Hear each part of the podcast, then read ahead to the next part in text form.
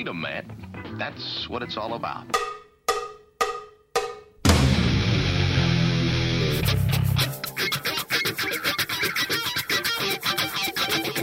You've got to groove on freedom, like the good book says.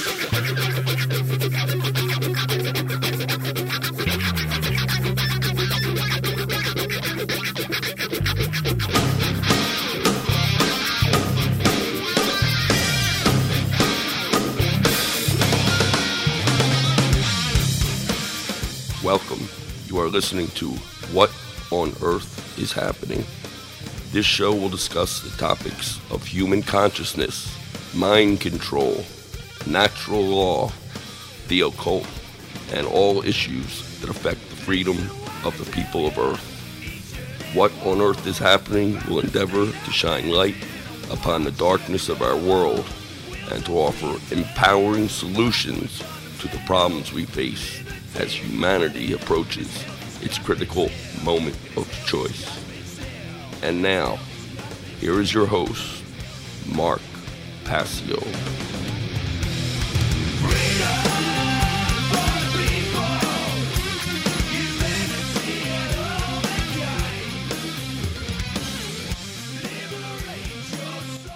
Welcome, one and all. You're listening to What on Earth is Happening here on the Oracle Broadcasting Radio Network.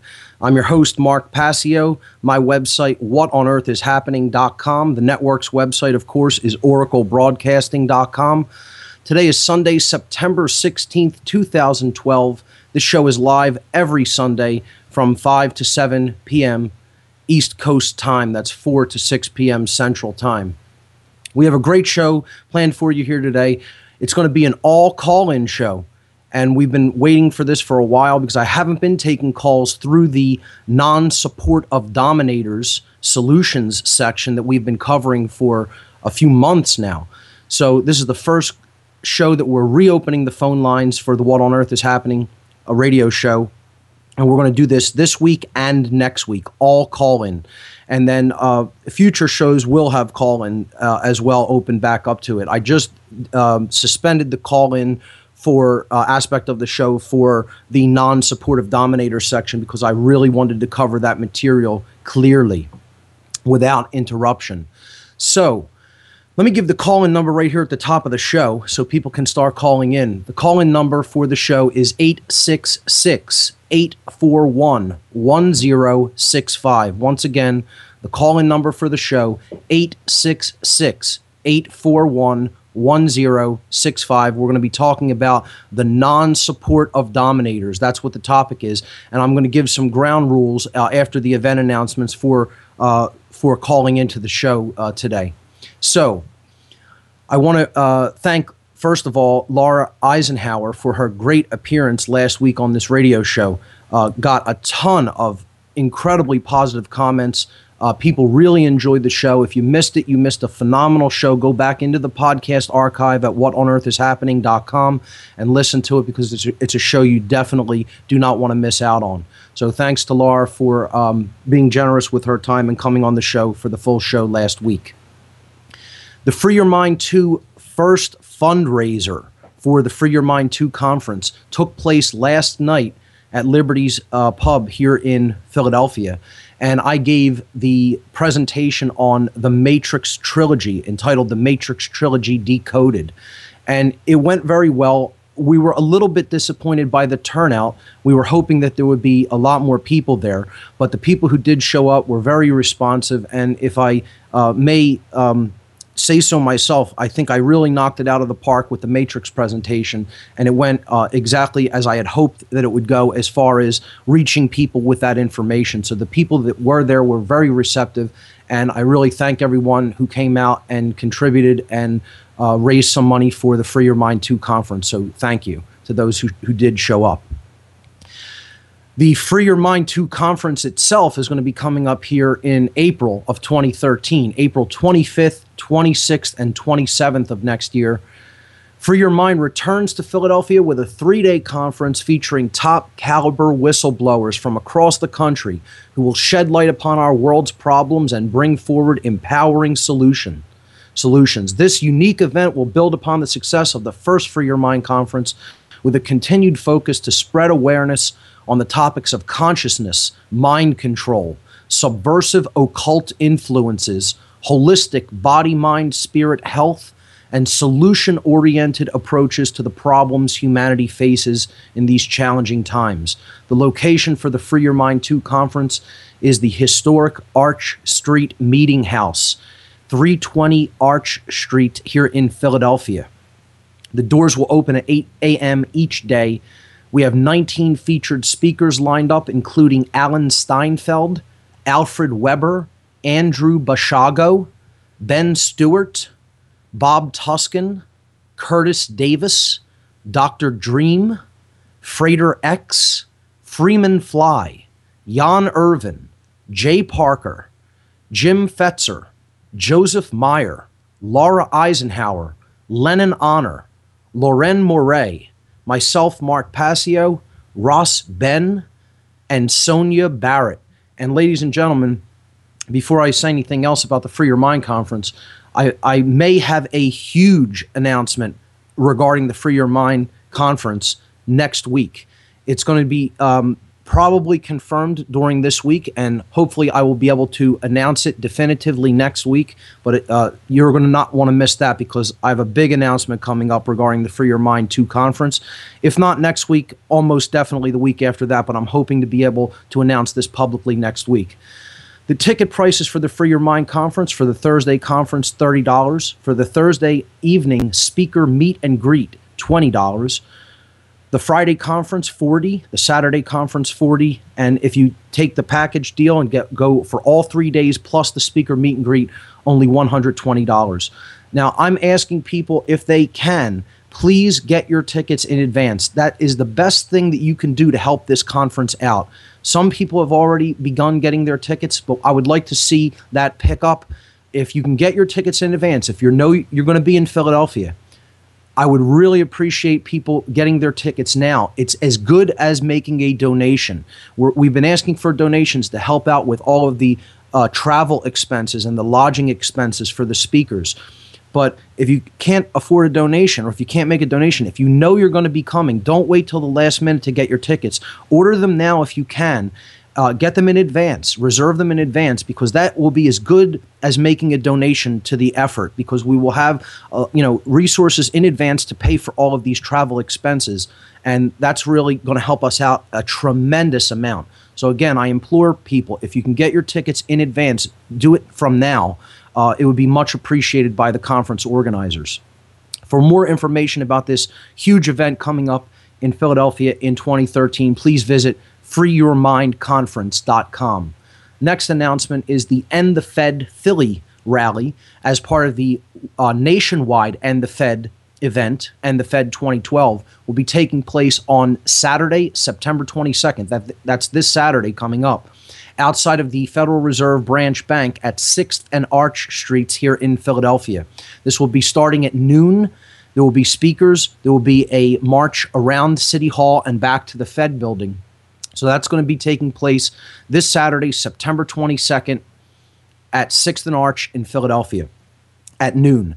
Okay, I will be one of the speakers along with the keynote speaker for this uh, rally in Philadelphia, Larken Rose. So it's going to be great to be speaking with Larken again. I'm still trying to get him on board for the uh, Free Your Mind conference for 2013. We'll see if uh, I can announce that in the coming weeks, hopefully. So I'll be talking to Larken about that uh, at the End the Fed rally. For more information on the End the Fed nationwide event, please visit endthefed2012.com for the Philly rally, you can visit truthfreedomprosperity.org. I will also be speaking at this year's MUFON PA East Coast Conference. That's the Mutual UFO Network of Pennsylvania, hosting their East Coast Conference this year at the Sheraton Bucks County Hotel, 400 Oxford Valley Road in Langhorne, Pennsylvania, on September 28th, 29th, and 30th. My show will be a rebroadcast on September uh, 30th, this, that's Sunday, because I will be speaking at the MUFON PA East Coast Conference uh, on the Sunday at the end of the month. So, um, other speakers for this event John Ventre, Frank Feschino Jr., Sue Swiatek, Karen Dolan, Stan Gordon, Travis Walton, Rob Swiatek, Peter Robbins, the keynote speaker, Grant Cameron, Richard Dolan, Stephen Bassett, and myself, Mark Passio. I will be speaking on the moral issues that are involved in the continued cover up of extraterrestrial phenomena. So that's going to be a great conference. For more information on the MUFON PA East Coast Conference, please visit MUFONPA.com. That's M U F O N P A.com. You could also visit mainlinemufon.com and click on their annual conference tab, and you can get the full uh, lineup of speakers and their bios. What on earth is happening related news? Uh, now, up in the What on Earth is Happening news section, I, I did an interview, a pre recorded interview in late August with Popeye of Down the Rabbit Hole on the Orion uh, Talk Radio Network. And in that interview, I discussed heavily and got deep into the occult aspects of the 9 11 event. So I did a complete breakdown uh, of the all of the occult aspects, both symbolism and numerology of that human sacrifice ritual, which is what 9 11 was. And you can see that in the news section. And Popeye has also put up a page on his uh, radio web- website with all of the images related to the show. He also made a cool video where the images go along with the uh, interview as I as we conducted it. So that's up in the news section of what on earth is happening.com. Also, as I announced last week, all audio for the what on earth is happening.com website is now posted via the HTML5 uh, embed format. And this requires no browser plugins such as Flash to allow that content to play. Therefore, it will open it up to all mobile devices like iPhones, iPads, and Android smartphones and tablets uh, in an effort to continue to remove plugin technology from my page and go to a standards compliant um, form of for audio and video. I am also going to be changing over all the video to the site to make it HTML5 compliant. The video now has been changed over to HTML5 in the news section, but I'm still working on the videos in the actual video section of the website because I need to re encode them and I'm going to be uploading them to a new YouTube channel that I just set up.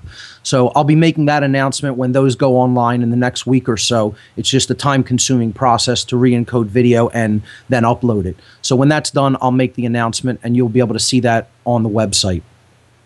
Also, there is a new HTML based chat room on the radio show page, and it seems that that is working out very well. I've gotten no uh, uh, complaints or reports of issues with that, so that should also work in mobile devices as well.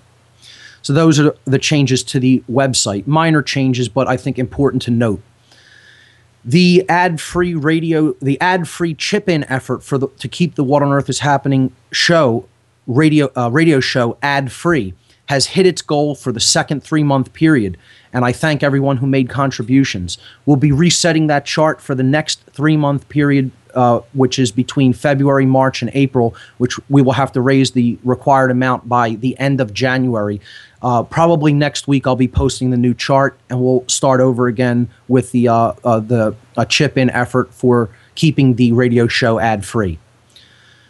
Okay, so today we are going to be having a an all call-in show on the topic of the non-support of dominators as a solution to the problems that humanity faces.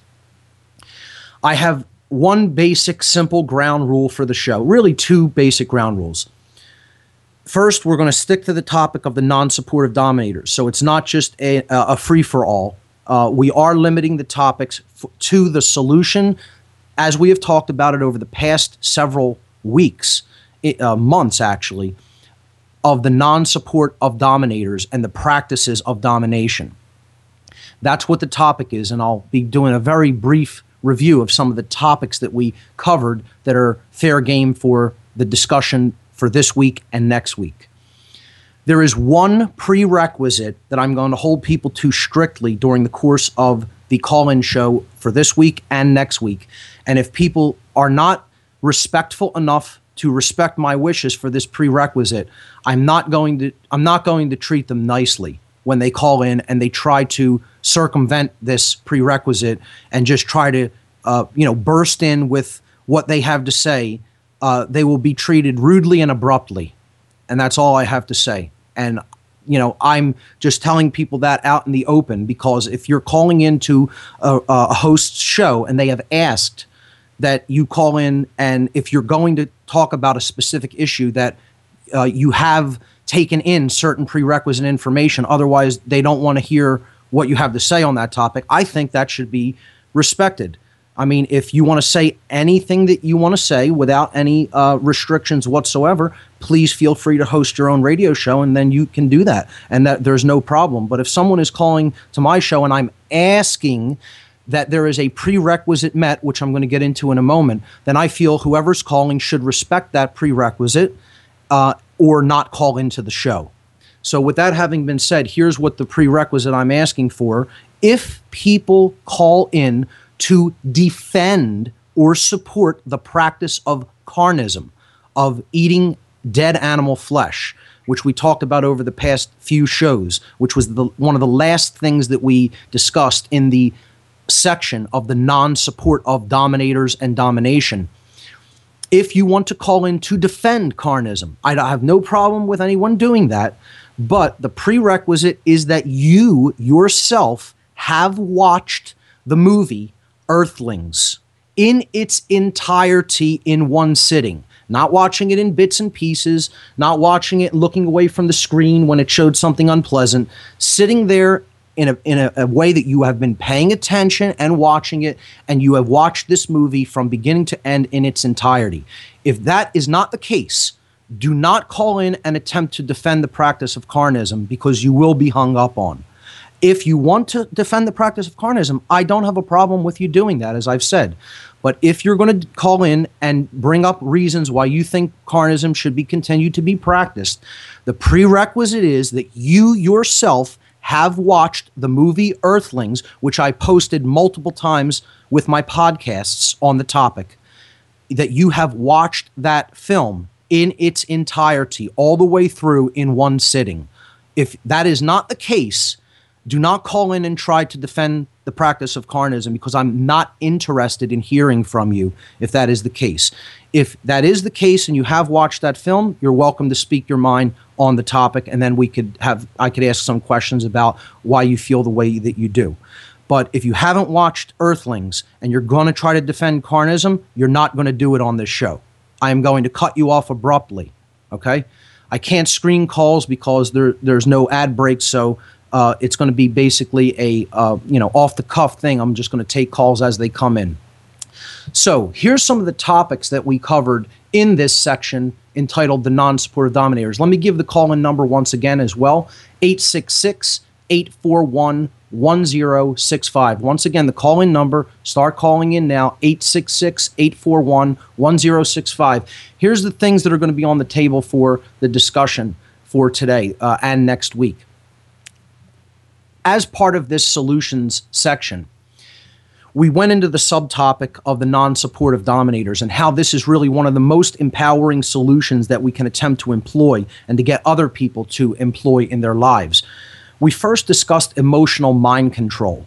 And this is a very important aspect of this topic because this topic brings up a lot of things that are very uncomfortable for people and very controversial. We talked about what the concept of controversial really means. If we break it down in language, controversial means face to face with change. That's what the etymological meaning of the word controversial is, coming from Latin contra, meaning against or up against, and uh, versare in Latin, which means to change. So you are up against change, you are face to face with change. That's why this topic of the non supportive dominators and the practices of domination themselves. It, it is a very controversial topic for people to hear. In many cases, they are uncomfortable. It makes them uncomfortable. Um, in many cases, they don't like the messenger's delivery style. And this is most certainly the case when it comes to someone like me, who is um, very straightforward and hammers these things in, whether people are prepared to handle them or not. I feel we have no time for baby spoon feeding. And my approach is uh, some would say, without any sort of a soft tact. And that's fine. I'd have no problem with that. If someone else does have a problem with my tact, they can go and listen to someone else. You're free to shut it off and not pay attention to a, word that is spoken here. Um, but I'm not going to change my approach. I speak the truth unapologetically and forcefully. And that's what I think is required. I don't think we have the time to baby spoon feed this information to people. So um, that's part of emotional mind control. People not liking the messenger's delivery, so then they choose to ignore the message. You know, so another part of part of it is that uh, people don't want a lot of this information to be true. You know, they they want their belief systems to be the way things are in reality. And so when they hear something that conflicts with their deeply held religion, then all of a sudden the emotions well up and they, you know, they uh, come apart at the seams because somebody is attacking their religious beliefs. And that really is what we're talking about here. Uh, authority is a religion. Domination, the, the belief that, that some can dominate others, is a religion let's call it what it really is it's a religion. So, um, you know, that's another thing that we really covered that this this belief system is definitely a religion, the belief in authority. And that's why so many people are so attached to it. So, we talked about in this section the absolute nature of truth. We talked about the concept of what a solution is, you know, that it's really to, to dissolve the ego it's the ego is the solute that needs to be broken down so that can, we can go into solution approaches, solution oriented approaches. And truth is the solvent. Truth is that which is going to dissolve the ego and get people to finally admit, yes, I was wrong. So we, we talked about those general overarching concepts of what you know the, the nature of truth is doing and what a solution really is from a philosophical perspective um, we talked about the fact that there's no political or legal solution to the problems that humanity faces in consciousness. It isn't about voting in new masters. It isn't about perpetuating the control system by continuing to give our support to it and keep it going, you know, through our, our tacit consent. That'll never create a solution. The only solutions that are really available are those that are based in philosophy and a deep understanding of the laws of nature of the laws of behavioral consequence, what we have called here on this show repeatedly natural law. I call them universal spiritual laws because that is, in fact, what they are. They are the laws that govern our choices and our behaviors. And they are immutable, they are always in place, and we are always bound by them. We talked a lot about conscience. That conscience is the definitive knowledge of the, the objective differences between right and wrong and what the exercise of conscience is. It's actually putting that knowledge into effect. It's choosing the right action over the wrong action once that knowledge is in hand.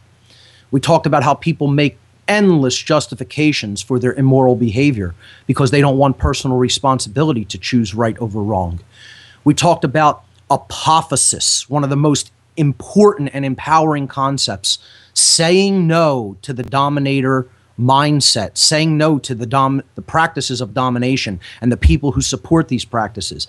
That's what apophasis is all about. It isn't about telling people what to do. It's about saying that this is so- something that is causing harm and suffering, and therefore you should withdraw your behavior from those practices. You should not take part in certain behaviors that are based in violence and domination. That's what apophasis is all about. It's saying what the truth is not so that we can come to an understanding of that which the truth is. We talked about culpability and and cosmic consequences for our behaviors. Some would call that karma, and I'm okay with that term. Uh, but we talked about who is more morally culpable, the order giver or the order follower and we explained why the order follower is always more morally culpable because it is them who is actually taking the the action. It is them who is actually engaging the behavior. And so they are the most responsible for the manifested result that occurs in our world. We talked about the uh, tra- about trauma and bullying and how that perpetuates the uh, abuse victim cycle, which we broke down and explained, and how people become identified with either abuser or victim in that uh, vicious cycle from which it is very difficult to escape unless one knows oneself and one's psyche at a deep enough level. We talked about dominators' reasons for uh, some of the behavior that they express, including things like repressed sexuality and feelings of inadequacy and feelings of uh, a, a, deep ingrained understanding of how ignorant they really are, and therefore they give up hope that they could ever improve their condition. We talked about the concept of selflessness, of having lost a connection to the higher self, having lost a connection to who one really is, and having forgotten who we are. And that this concept of the loss of that connection to the true self as being one of the prime motivating factors for people's violent and repressive behavior.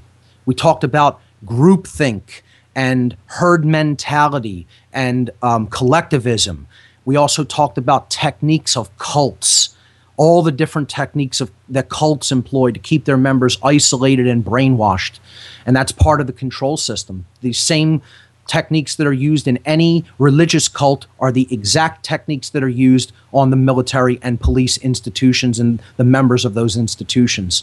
We talked about how these people ultimately want to abandon their personal responsibility to make their own decisions the, the abandonment of personal responsibility is one of the main reasons that this control system is perpetuated in our lives. It's why we're in a prison. We talked about the symbolic occult mockery, the symbolic and language based mockery of the police and the military. And I did an extensive presentation of these symbols and forms of green language. So that's open, uh, open uh, for discussion on today's show as well. And then finally, we, talk, uh, we talked about carnism and how carnism is a religion that is based in violence and how we as a species do not see the effects of the law of correspondence this law that exists in nature but is largely unseen to the eye because it takes a, a long time to uh, manifest over a quantum scale a, a, a macro scale. And how carnism uh, through our engagement of that practice, we are basically putting ourselves into a deeper cage through the law of correspondence. And finally, we talked about women's role, actual uh, the female sex, their role that they can play in helping to influence men who are the main practitioners of the religion of domination in our world. To uh, how women can step into their empowering role of influence and nurturer, influencer and nurturer to help uh, these um, these male dominators discontinue their support for this prison system that they're building all around us. So, with that having been said, those are the topics that are on the table for discussion here today in our first call in show uh, over this week and next week. And we have some callers on the line. So, let's go to the phones. Here we go.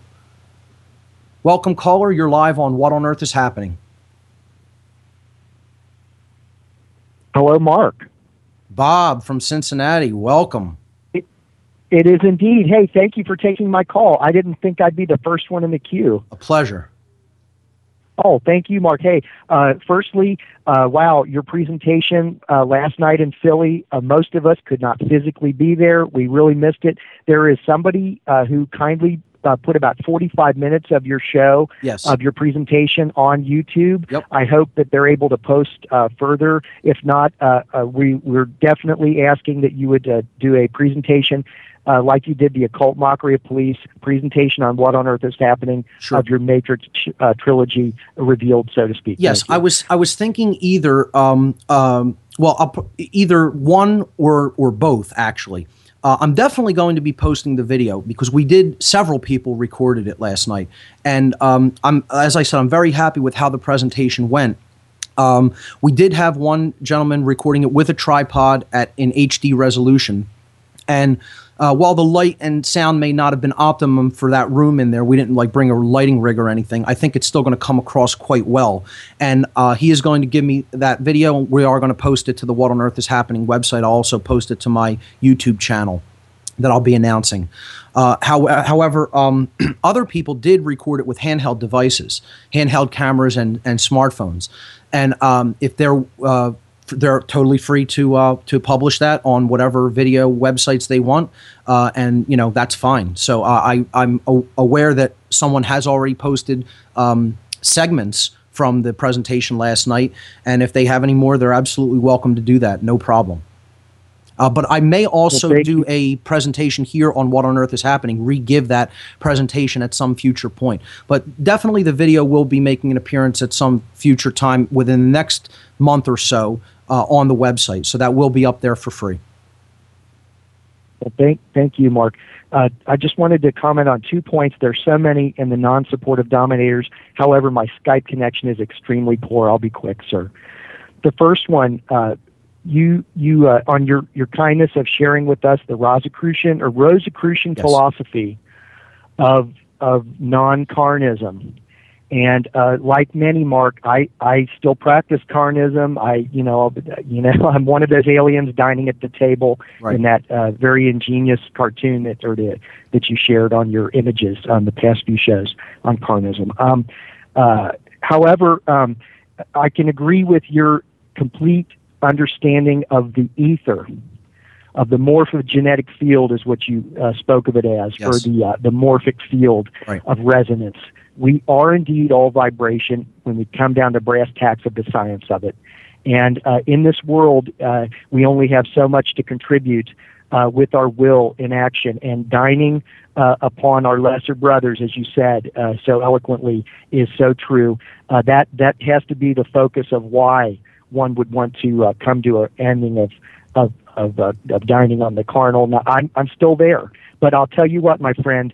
I think uh, every time I sit down to, to eat the the, the beast, uh, I'm thinking now, and it's it's uh, it's quite a struggle. Thank you, sir, for putting that in my life. Absolutely, Bob. you, Mark, and and, and again, I said no one is required to make any sort of a change overnight.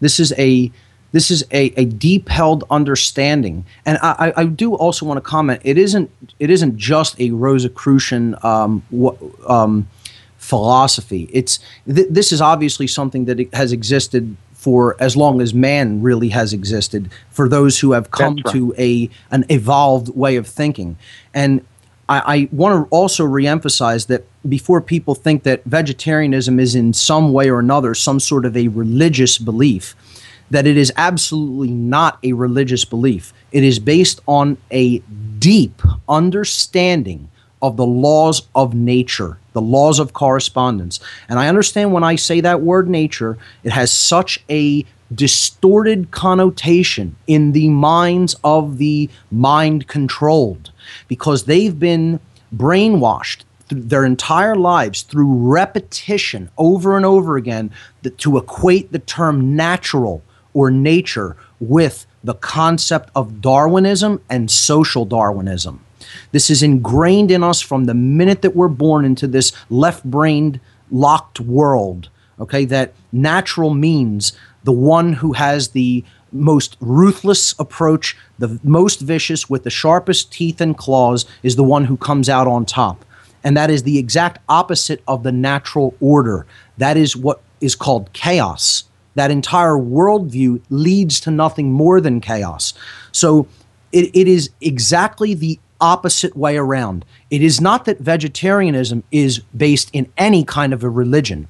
Vegetarianism is actually based in understanding. And then the practice of it is based in wisdom, which is choosing the truth and choosing the right over the wrong action once we're at that level of consciousness. The exact opposite is true when it comes to what a religion is. It is the practice of eating animals that is a religion. That is a religion. For, at where we, the human species, is right now in our place in consciousness, for people to continue to engage that practice is a religious, is an attachment to a religious belief. And I know, Bob, that you don't take that with offense. I understand that you are working, you yourself, I know, are working upon yourself through having spoken with you and talked to you at length. It, but uh, some people will hear that with offense and take offense to it. And you know what I'm going to say to that get as offended as you like. Because that's the, the case, that's the truth when it comes to this. Carnism is the religion, it is based in violence violence, the right to do violence, is a religious belief system in by definition by definition because there is no such thing as the right co- to conduct violence and if you believe that that's the case that you possess that right then you are believing in an, an illusion in an illusion. And that by definition is what a religion is. You are it is a it is an unfounded belief that has no basis in truth in something that is completely illusory. And that's the definition of a religion. So uh, that's what carnism is. It is not what vegetarianism is. Vegetarianism, the only reason it has an ism at the end is because it's being described as such as a practice, as a way of being. It is not a based in beliefs. And for some people may engage in it because they have beliefs regarding it. But that's not what I'm talking about when I use the term vegetarianism. See, people can even engage in the truth in a religious sense, in a religious uh, methodology. But in the way I'm talking about the the lifestyle of being vegetarian, it has absolutely nothing to do with a belief system, and it has everything to do with knowledge of how natural law operates in our world to bring us the, the experiences that we undergo. Right on, Mark. And the and the last piece, um, I'm sure there are people lining up to debate carnism with you, and uh, uh, stick to your guns. I know sure. you will. Oh, I figured um, as much. I uh, I'm, I'm totally psychologically prepared for both of these shows to be all about nothing but that. You know, but you hopefully it. it. won't be. hopefully it. people will bring up some other things. But uh, I I agree with you that probably we'll get more than our fair share of that. Yes. Gotta gotta have my meat, man. I've got to have my meat anyway. Uh, uh, the second point: uh, non-supportive dominators, the occult mockery of police, uh, your your uh, testament of this uh, dark occultism, uh, the architecture of the dark occult ringed around us through symbolism, subversive symbolism everywhere. The square superimposed atop the square, the octagon, but the deeper meaning is the square set within the square, the hypercube or tesseract, yes. uh, as you've, you've shared in that that portion. Uh, I would like to point out that upon viewing the brand new memorial in New York City oh, yeah. at Ground Zero to to to to to uh, to ennoble the victims, they stamped oh. the hypercube on top of the the memorial itself it is the square within the square, the hypercube, yes. the dropping down into a dark abyss of pool water, That's of right. flowing fountain water, and down the, two squares. The two squares exactly. within the other. You have it. Shameful, Mark. Shameful. Uh, the memorial uh, of the building was called Freedom Tower. They very slyly, quickly changed it to New World Trade Center, and that speaks for itself. Thank you for your voice, Mark. Good evening. Bob, thanks so much. Always a pleasure to hear from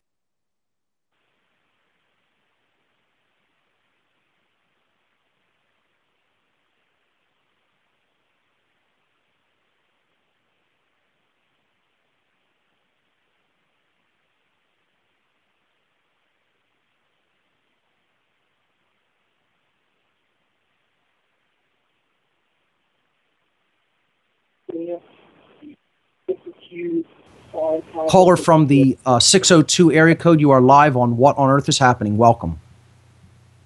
Hello, Mark. Kind of went dead there for a second after you hung up on uh, Bob. Uh, I, I, think, I think, yes, I think perhaps my microphone was muted at, inadvertently, and I, I just noticed that and took it off. What I was saying is for people to check out um, Bob's um, a reference there of the hypercube or the uh, dual square symbolism that he talked about at the World Trade Center Memorial. You can go on to uh, a site like Google Images and search for images uh, related to the World Trade Center, new World Trade Center Memorial site, and you'll see what Bob is uh, referencing there as far as the symbolism of, of the new uh, Trade Center Memorial. It's very uh, interesting and fascinating symbolism, and Bob's right on about how that represents the hypercube.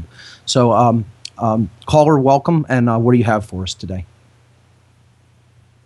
Okay. Uh, like I said, this is Ivan from Phoenix.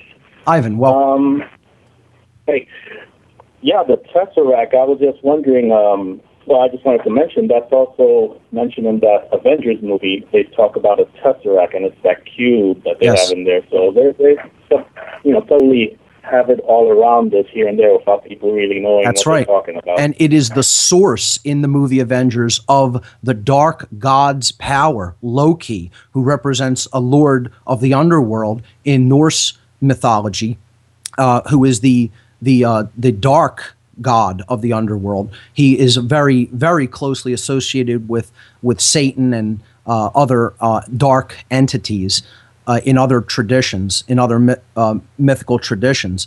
But um, and in the movie, he wears a uh, long flowing robe and carries a, a a scepter of power, and he has huge horns that look like ram's horns and are very uh, reminiscent of how Satan is often depicted. And the hypercube or tesseract is his source of power that he uses to control. So very interesting symbolism in that movie as well. And I would say the makers of that film have an understanding of some of the symbolism related to the Tesseract or Hypercube. Absolutely. Right, right. A lot of filmmakers nowadays, you see it all over the place.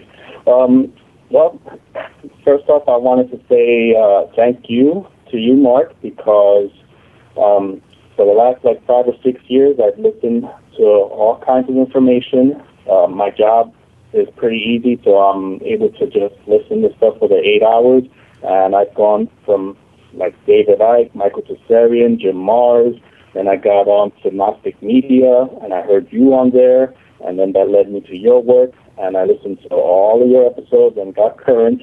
And out of everyone that I listened to, you were the first one that pretty much challenged me and kicked me in the butt into action when you said to know and not to do is not to know right. or not to care. Yes. So that really resounded with me that, okay, all these years, all this information, okay, you know, I would tell people here or there, a little DVD, a little video, okay, fine, but wasn't doing much. So you're the first one that really made me uh, wake up to, I got to do something. Am I doing something? Because uh, I created a website, a little, uh, you know, do-it-yourself thing where I just put a bunch of information, links to videos and websites and all kinds of stuff. And that's uh, freeyourmindaz.com. If, if you remember, I had emailed you asking Yes. if. Uh, Excellent website. use uh, Excellent website, by the way. Uh, give it again for the listeners. They should definitely check it out. And this is an example of someone who is real. Ivan is stepping up and he's doing something in his area. He's forming a group. He's uh, uh, uh, propagating information.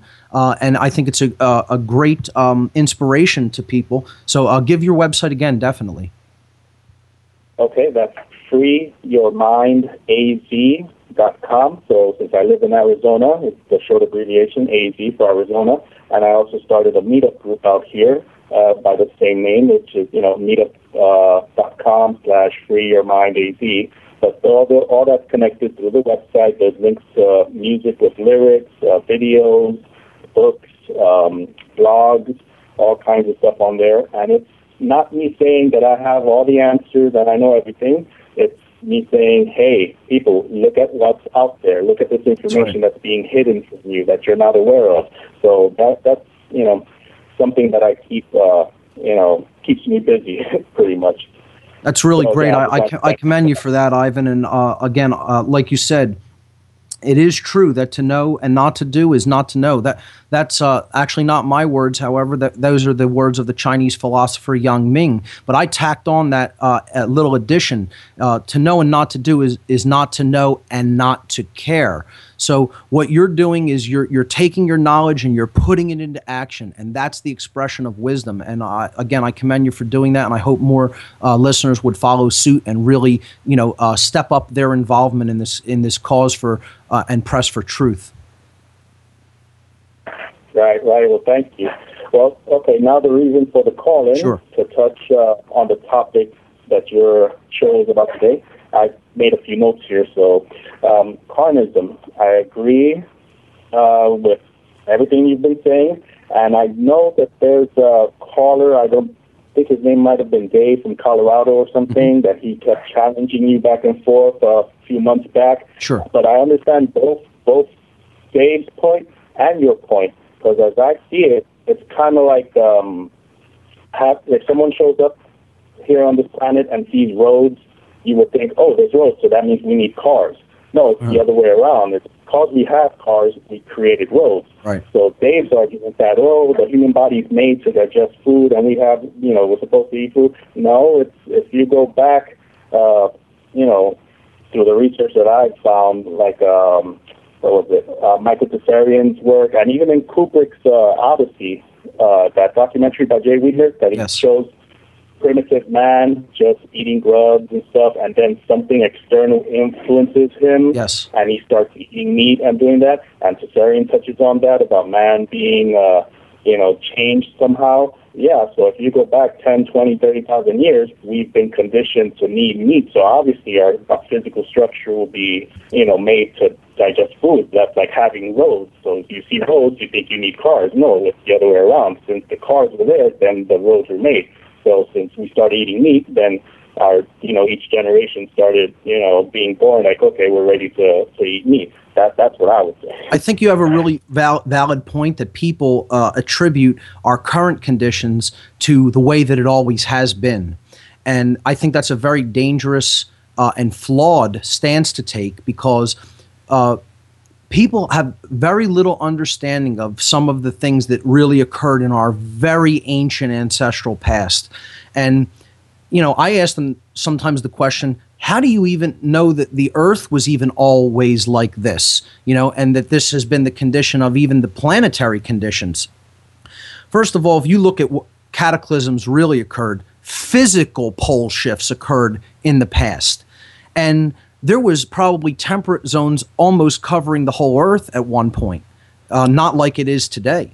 You know, what if what if the earth was at one point in uh, uh, a zero degree orientation with respect to its plane of orbit around the sun? You would have perpetual spring, and food and crops would grow everywhere, pretty much in the north and southern hemisphere all year long and there would be no time of death and time that the sun was uh, not uh, uh, giving its light and warmth directly to either hemisphere.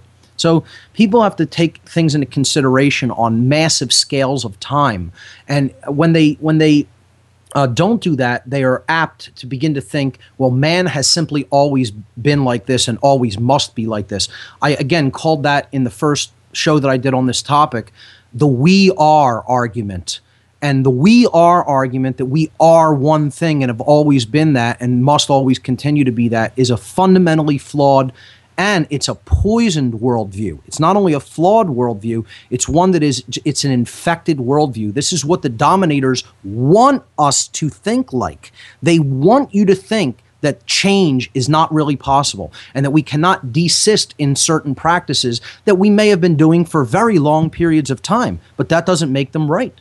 You know, Uh, you could do wrong for an eternity, and and you're you're never going to be suddenly converting that into doing a right. It's still going to be wrong no matter how long you practice for. This concept of or this argument that is often made, well, that's been going on for millions of years, or that's been going on for hundreds of years. This is all completely it's total logical fallacy because it doesn't matter how long a wrong has been going on for. That's an irrelevant argument. All that matters is it's wrong. Is it causing harm to other living beings? Is it causing suffering to other living beings? Then it's wrong and the practice should not be engaged in. And it's actually that simple. Right, right. And, and your last comments there lead me to one of the little notes I put here um, about, um, yeah, eating meat. It's like a low, steady humming noise, the negativity. You know, it's not noticeable consciously, but on a subconscious level, there's all that negative death and suffering constant. It's like a low hum that people don't notice. And they're like, well, why is there so much, uh, you know, hate, anger, violence, negativity in the world? You know, well, because we're at war or whatever. No, it's because everybody's constantly doing this, uh, you know, suffering, suffering, suffering, because there's constantly death every day, 24-7 occurring behind the curtains that we have no idea is going on, but yet we open our fridge and take out the, the chicken and the steak and all this stuff without thinking about where that's actually coming from and what effect that's doing, like you said, on the uh, energetic uh, frequency of the planet. That's exactly right. I think you have really great points, and that's what I'm trying to explain. That there, our actions don't affect just our immediate surroundings; they extend out into the field of consciousness, and they are affecting the whole. And that's where why we're living in a poisoned environment, not only ecologically poisoned, but poisoned insofar as the energy that is all around us and that we're constantly taking into ourselves, the energy that we're all bathing in. Right, right. You know what? I have a lot more notes, but I'll go ahead and uh, let you go so you can take other calls. And if uh, I'm going to stay on the line, and if um, you have some more time in the next hour, you know, just come back to me and Absolutely. more stuff. Ivan, great, great material, fantastic, and I, I will come back to you. So great, you hang on the line, okay? All right, thank you. Thank you. Great call. Okay. Let me give the call in number once again. We only have a couple other people hanging on the line right now. Hopefully, we can get some more people in the queue. Uh, I never saw uh, calls like last week's show. wow. Laura Eisenhower was very popular. Uh, mo- the most callers I've ever seen in the queue on any for any of my shows. So uh, hopefully we can get some uh, some numbers built up like that. So uh, the calls are relatively sparse. If you want to call in, you'll probably have a short wait. 866-841-1065 is the call-in number. 866-841-1065. Call in. Uh, there are many slots open, and uh, let's take another call here. All right area code 517. Area code 517, you are live on the What on Earth is Happening radio show. Welcome. I, um, Debbie. Hello? Adrian. And I have a quick question about carnism. Sure. Your, your name's Adrian. Welcome. Yes. Oh, it's Gabby, sorry. Gabby. Okay. I'm sorry. Okay, what was your question? Um, well, in a world full of people who, um, like in a world of carnism, people who practice carnism, Yes. how far is it right to go to, like, argue your point when people, like, um, point Well- it out to you, even if you don't point it out? Or when should you let it go and hope that they get something from your example? Right. Good question. I, I wouldn't even look at it as being argumentative or arguing with them. If you know what the truth is, speak it unapologetically, regardless of who you think it's going to offend. And I know that's that's a tall order. That's a difficult thing to do because that requires a lot of courage and stepping out of the uh, mindset of what other people may think of you. So um, I think that's probably the, the best and most courageous approach to take that is directly related to truth. Because if you know what the truth is regarding this practice, then you can't possibly do any harm by speaking that truth. And I'm not saying, you know, run roughshod all over them and make them feel like trash. I'm saying state it emphatically, in no uncertain terms, as the truth. Because if you know that it is, then speak it as such. And don't apologize for holding that understanding. I w- don't even say holding that belief. Don't apologize for having acquired an understanding that this practice is not only wrong, but is also keeping us enslaved as well. People have a difficult time understanding that. They're concerned with their freedom. That's why I don't call, I say we still don't have a freedom movement. We do not have a freedom movement on planet Earth. We have a my freedom movement. A my freedom movement. People are concerned about their freedom, maybe the freedom of their family and friends, but they're not, con- maybe even the freedom of all humanity, but they're not concerned with the suffering and freedom of all beings.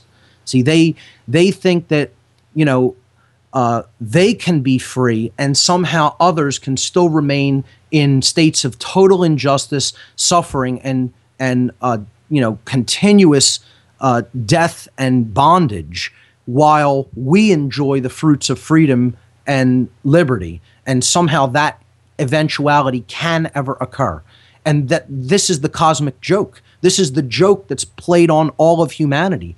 It's an impossibility to be to have the state where suffering is ongoing and continuous and driven by us. We're driving that suffering into the world, okay? And we can be free. People who believe in that believe in a delusion. They are delusional. They believe in a religion. And what you should look at it as in explaining this to people, be unapologetic, but understand you're talking to people and trying to bring them the truth to help them out of the suffering that they're creating for themselves. So don't even worry about if they don't get it at first. Most people aren't going to get this at first. I don't I, I'm under no delusions, no delusions whatsoever that I'm going to come out here, do a show against carnism, explain to people why it's wrong, why it's po- poisoning the morphic field of energy that we all live in, and ultimately poisoning ourselves, and that people are just magically going to get it. I would expect the vast majority of ears who th- my words have fallen upon regarding that concept will reject it out of hand. Just because their belief system is so strong and they'll come up with rationalizations and you know so-called evidence to support their religion but um, of course you know th- all this is is attachment to an illusion. It's an attachment to the illusion that violence can be continued to be conducted by us indiscriminately and yet magically we're going to suddenly find freedom somehow. It's never ever in eternity going to happen that way ever. People need to get that out of their minds as soon as possible.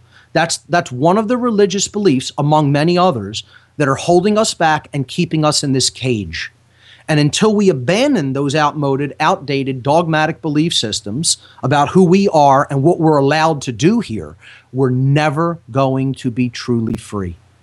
And it doesn't matter. See, I'm going to say that unapologetically to anyone who, whose, whose ears are within range of my mouth.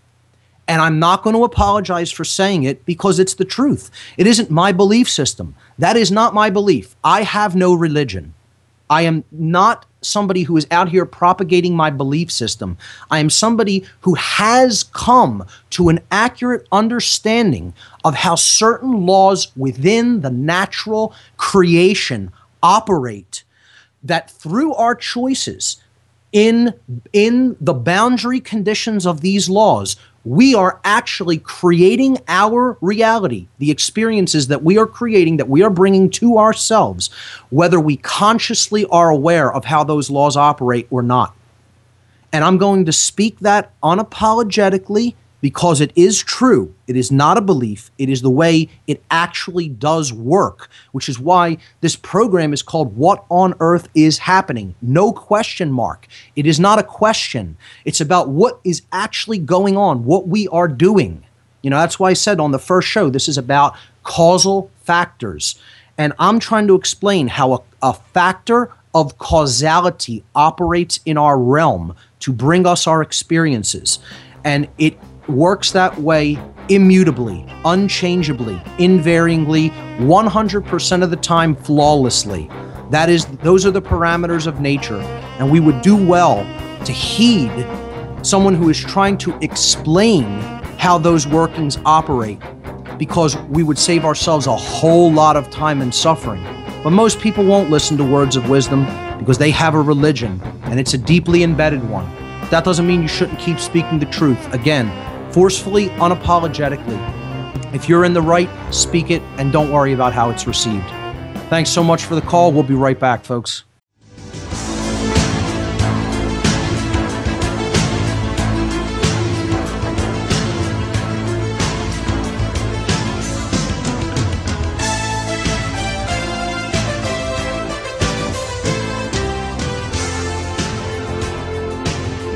All right, everyone, welcome back.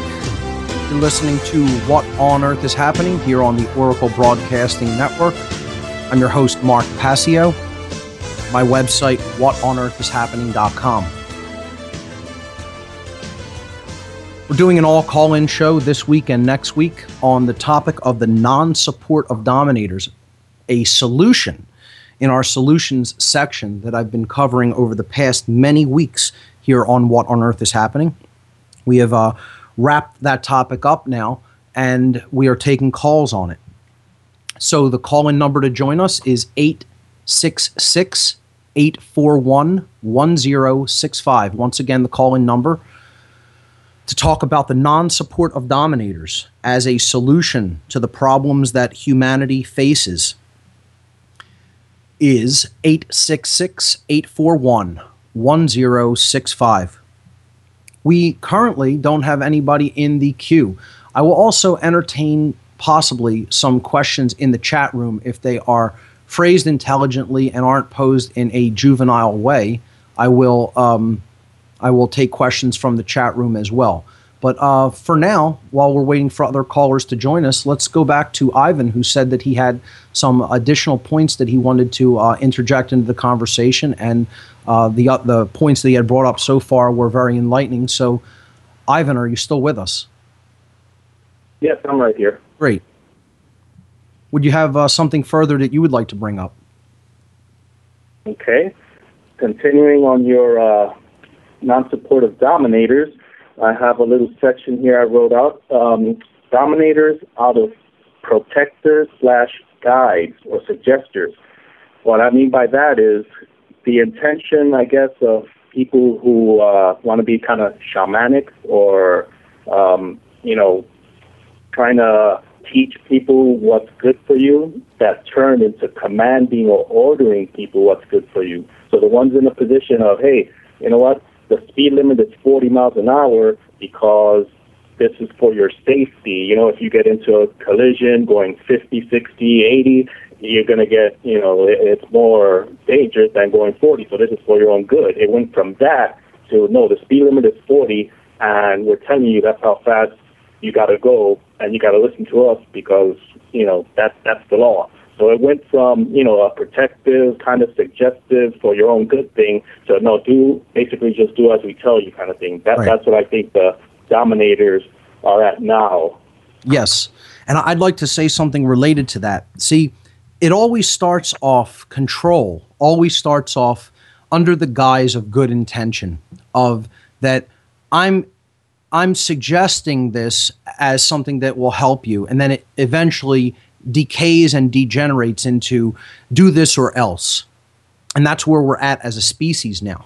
Now, when it comes to like what I'm talking about in helping to help people to get to a place of understanding about the laws of nature, you could say, well, that is also a suggestion. I cannot make anyone understand this. I can encourage them to study it on their own, to look deeply enough into causal dynamics and to look deeply enough into governing dynamics in nature and understand how those laws operate, which takes a long time. It's not like something that someone with very little understanding can just suddenly switch on in their brain and come to an, an accurate and deep understanding of.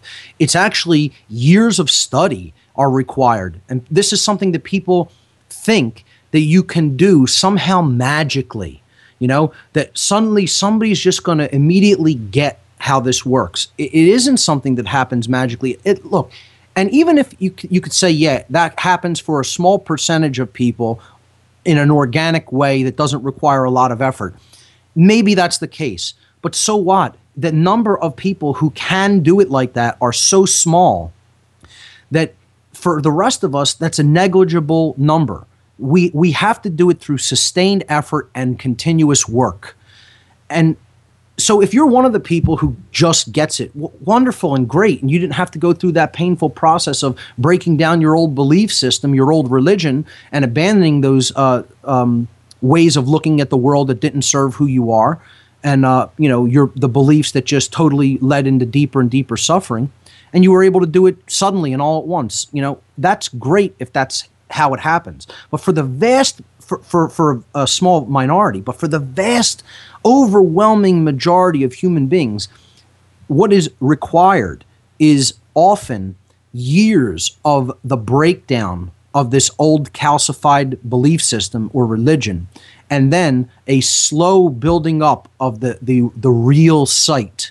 of the actual real spiritual vision that leads them to the understanding of these higher laws. And that's a, a stepwise, time consuming process that does really need to be done in quite a linear fashion. Uh, not only because of how left brain most people are, but because you can't build the top floor of a house when there's no foundation that is built. You have to build in steps. You have to build in a stepwise progression. You have to lay a solid foundation and then slowly build on top of that, which is how this radio show program has been conducted since its beginning. It's uh, it, uh, later shows all requ- require prerequisite information that is uh, built up in the first shows, and then it builds up to deeper levels of knowledge from there. Which the earlier information is obviously prerequisite for for understanding. It's a stepwise linear progression that builds first on a foundation, then we build the top floors after the foundation is solid. So, um, one of the things I want to get back to in talking about uh, with your comment here, Ivan, is uh, the, the, that this whole idea of, well, if people don't accept the truth, meaning let's take speed limits for an example, that this road will be safe to navigate at probably no greater than 60 miles per hour and they want to break that suggestion. They want to go against that suggestion and test uh, the laws of of uh, order and chaos. Um, the, what what is it in a human being that insists that no, they may not do that, and I'm going to absolutely step in and say I'm going to do something to you to prevent you from doing that. What is it in the person who wants to become that dominator then? Well, you and I know the answer to that. That's yes. Either, you know, that's, uh, what did you call it? A second level or second degree psychopath? Well, know, before it even get, before it even gets to that level, what's the force that's at work inside of that person that's operating to make them, you know, get to that level of, of behavior, get to that mode of behavior? It's fear. They're Yeah, in fear. fear of chaos happening. Okay? They're in fear of chaotic results in the physical world. Okay? That's the main thing that drives it. Right. So, in other words, they're in fear. Well, if people drive this fast, they're going to get hurt. So, we have to physically stop them from driving that fast. And therein lies the fundamental flaw. Therein lies the axiom of belief that is fatally flawed from the get go. If you believe that you're going to physically control people's behavior instead of actually educating them as to the reasons why that certain things are in, in place that they're that the reason you should not engage in this type of behavior because it will create a chaotic result then you're not really doing the thing that will give the best results. You- You're doing something that is, in many ways, or just about in every way, a half assed effort because you're saying instead of teaching why, I'm just going to say you have to do it because I said so and that's how it is, otherwise, I'm going to hurt you in some way. What, what do you think is going to be more received, better received? I have an understanding that maybe perhaps you currently lack, and you need to know what the consequences of that action are going to be. Uh, Unwaveringly, unwaveringly, in many cases, because the laws of nature work in an unwavering way. Now, maybe you might get lucky, and you might get lucky for a certain amount of time in not having a extremely nasty consequence brought upon you by ignoring certain physical laws and higher laws. But you'll you'll you'll never be able to get away with it indefinitely, and eventually, you will be caught up to, and you will experience the extreme negative consequences of poor choice, poor behavior. So the the dominator has is making a choice and saying and he's making the wrong choice. He's saying instead of doing the work which is much harder to change someone's mind about something because you have helped to take the time and help to ingrain in them an accurate understanding of causal and governing dynamics that exist inherently in nature. They don't want to do that. That's the hardest work there is to do in life. That is the great don't work. They don't have the Yeah. time or patience for that. They just want to say, I'm going to physically stop you from doing it and threaten violence if you do it in some form or fashion. And that's all based on one thing the fear of chaos. As we talked about, and we talked about in the primal fears section, the ultimate fear that is preyed upon on us every day is the fear of chaos. Chaos is the greatest teacher. I, I, I've often said there are two teachers They're both who I I- embody or represent as goddesses. There's Isis and there's Eris. Okay, these are like sister goddesses. They're, they're twin aspects of the same force, which is truth. Okay, they're both teaching truth. Isis teaches it with love and compassion in gen- in a gentle way, and you have to come to Isis, the gentle teacher, with acceptance, with open-mindedness, open-heartedness, and acceptance. And then you don't need to suffer because you can take the truth in an open-minded, open-hearted way, and then not create suffering as a result. But if you refuse the teachings of Isis, then she turns over the lesson to the disciplinarian, who is Eris, the goddess of chaos. And Eris teaches you in a very harsh, punitive way and says, You ignored the teachings of my better half, Isis.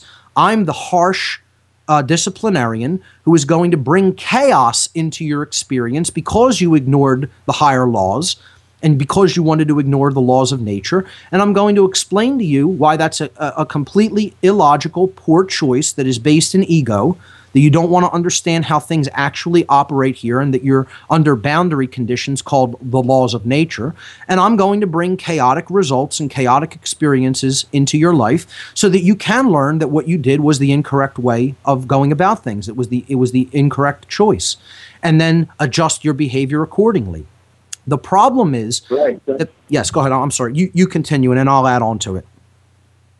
No, the, the simplest answer or, or correlation to that is the same story that everybody already knows. You can tell someone, you know what, don't put your hand in the fire or you'll get burned. That's right. You'll get burned. But some uh, of open-mindedness will be, oh, okay, well, well, why do you say that? Well, because it's happened to me already. Oh, okay, I'll take your word for it. Okay, fine. But you're going to have that other percentage that's going to say, yeah, I don't believe you, and will still stick their hand in the That's fire right. and get burned and, and learn the lesson. That's correct. So, in a lot of ways, we need to almost release attachment from this idea that people should not be getting hurt. The world is a dangerous physical place. There are, there are potential dangers everywhere. Whether you accept that, understand that, or not, that's the case. What we need to shed in the way of shedding fear is the fear of chaotic results. Chaotic results, when we make choices, are not hor- horrific outcomes.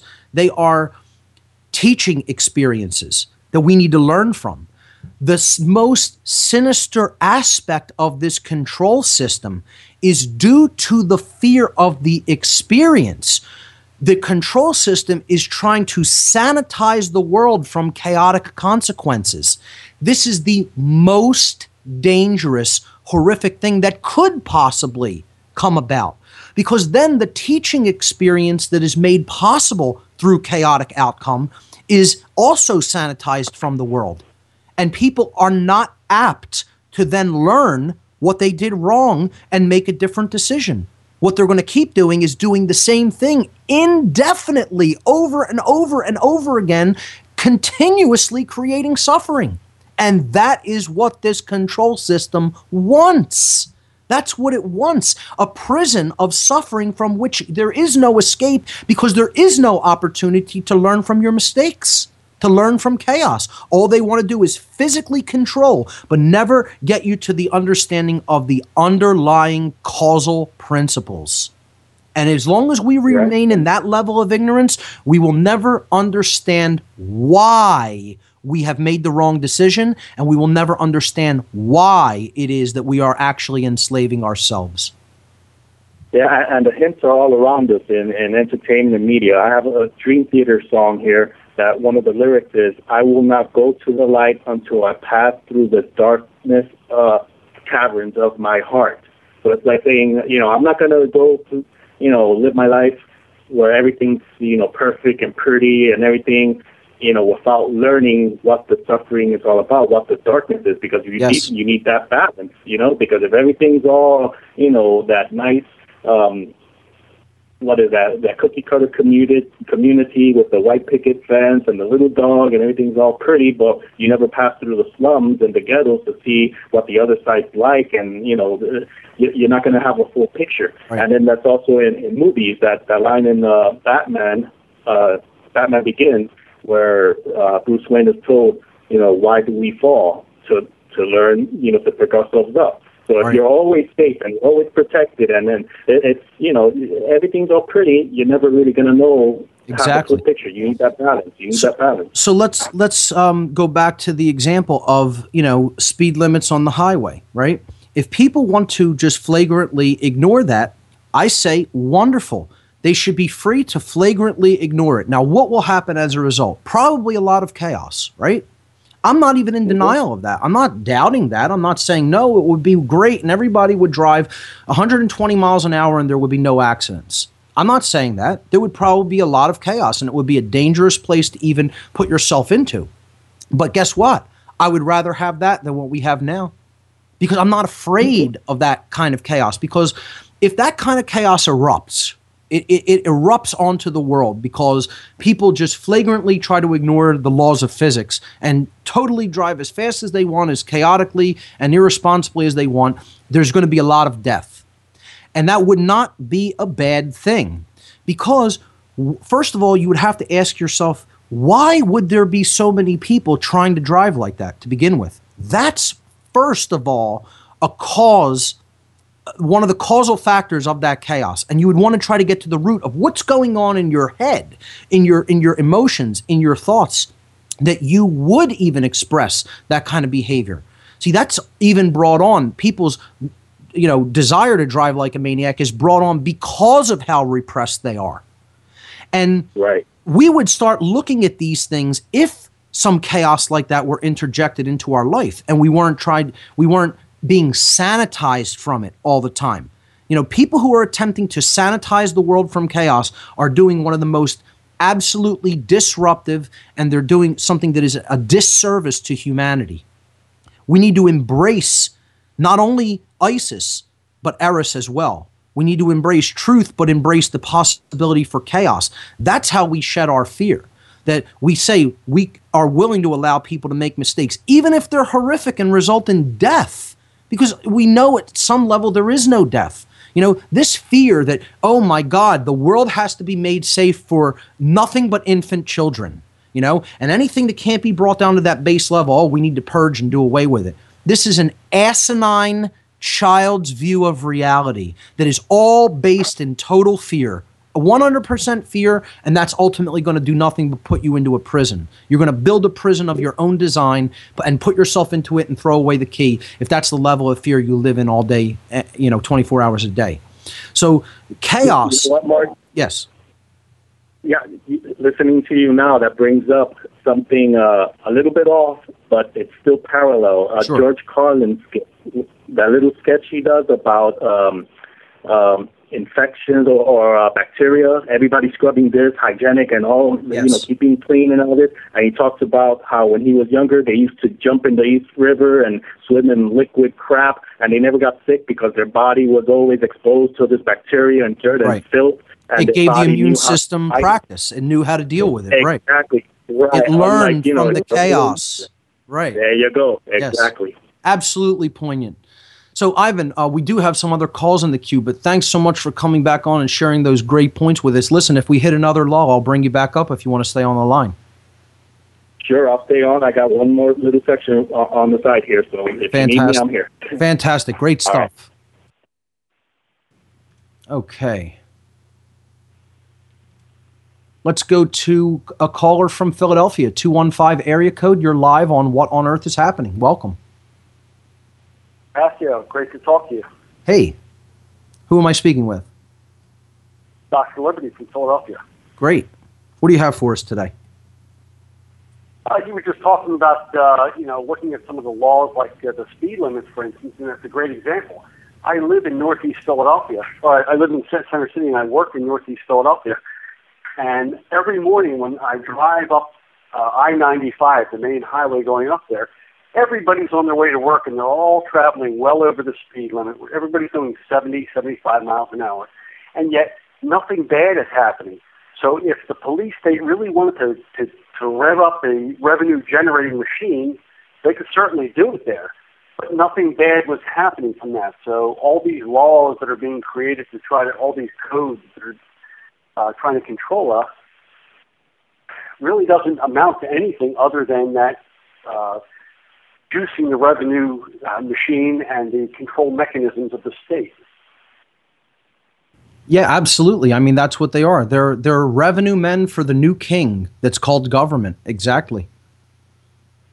And they don't they don't see that that's the role that they're playing. They actually, you know, believe in their religion called authority, and they accept that uh, you know, in their own minds, at least, they believe that they're doing something that is required and that is good at some level, and they don't understand that what they're doing is again one of the biggest disservices that you could possibly do to humanity because it's all based in fear. It's all based on the idea that you have to control people's actions and you can't let them make their own mistakes. And you know, again, it's it's this idea that human beings have to be perpetually safe. If we can't get over that fear of the potential for chaos and suffering to happen in our lives, we can't be free. It's an impossibility. Hey, I've never been burned by a cup of McDonald's coffee because I read the warning label. Right. and you have some common sense, you know? So you understand that that's going to burn you, so you try to avoid that outcome. And you do that because you oh, have no. some self respect. People who drive like a maniac obviously don't care about whether they hurt themselves or anybody else. See, it's all about care. It's all ultimately about respect. If you love yourself, you're not going to go out on the highway and drive like a lunatic because you care about what would happen to you first and foremost, actually.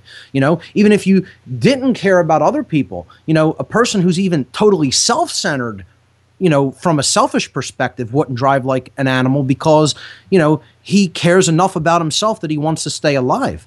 But when the ego is so run amok that you don't even care about yourself, then it's all me, me, me, I, I, I, but not even from a perspective of self respect or self care, true self care. It's like you don't care about anything. You don't care about what could possibly happen to other people. And most of all, you don't even care about what could ha- possibly happen to yourself.